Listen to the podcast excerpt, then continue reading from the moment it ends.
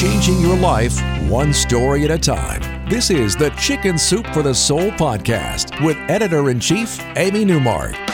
Hey, it's Amy Newmark with some new inspiration for you from our latest book, Chicken Soup for the Soul Messages from Heaven and Other Miracles. Today we're going to talk about dreams. I don't know about you, but I've had dreams in which I was talking to my grandmother or my mother, and they seemed so alive in those dreams.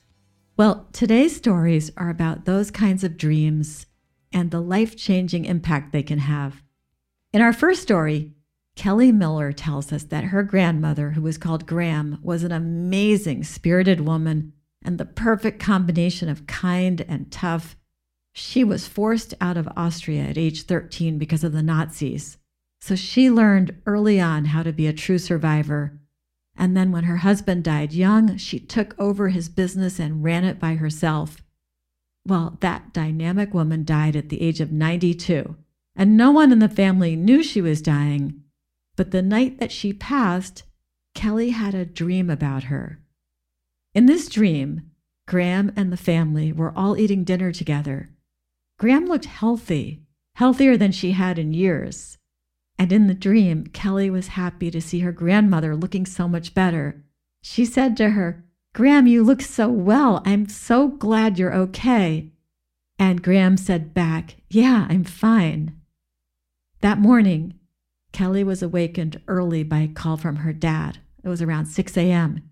He told her that her grandma had passed. And Kelly told him about the dream. He was quiet for a moment and then he said, Kelly, I had almost the exact same dream. He described the same scenario that Kelly had that they were sitting around the dinner table eating, and that Gram looked well and told him that she was fine.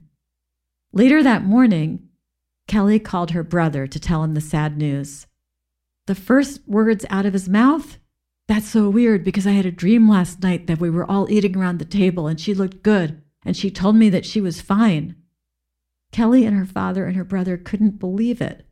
Nothing like this had ever happened to them before. They had all had the same dream. The great news was that they felt pretty confident that Gram had been reassuring them on her way out and that she was indeed fine.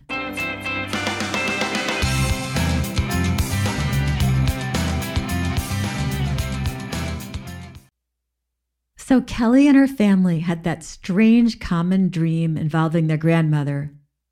And Nikki Wright had a dream involving her grandparents who she didn't even really know because they lived in England and she lived in Canada.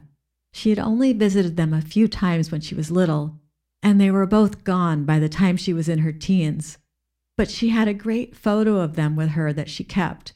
And that photo would be important in a dream that she had one night when she was in college. In this dream, Nikki saw her grandparents looking just like the photo that she treasured. But this time it was real, as if they were back taking that photo again. Her grandfather pulled her into his lap, and then he and her grandmother explained to her that her mother had cancer. Nikki began to cry uncontrollably. They rubbed her back and they told her that everything would be okay. Nikki awoke to find her pillow soaked in tears. She was crying hysterically because the dream had felt so real. She called her mother and she told her about the dream, but her mother said not to worry about it. Three months later, her mom got a sore throat. Now, she seldom went to the doctor and never because of something as trivial as a sore throat. But something didn't feel right. And even though she had reassured Nikki that the dream meant nothing, it had scared her. So she did something uncharacteristic for her and she went to the doctor. And sure enough, she had cancer. Nikki's grandparents in the dream had been right.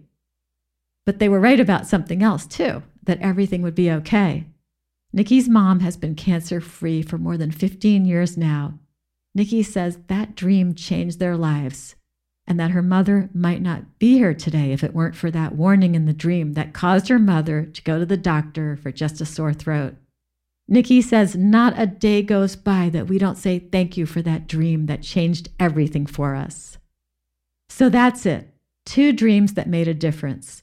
If you'd like to hear more stories from Chicken Soup for the Soul, Messages from Heaven, and other miracles, please visit our website, chickensoup.com. and click on the book on the homepage or on the podcast button. You can also subscribe to the Chicken Soup for the Soul podcast on Apple, Google, or wherever you like to get your podcasts. That way, our new episodes will be automatically downloaded to you when they come out. We'll have more stories from the book in coming weeks, and you can also listen to past episodes to hear more surprising and inspiring stories.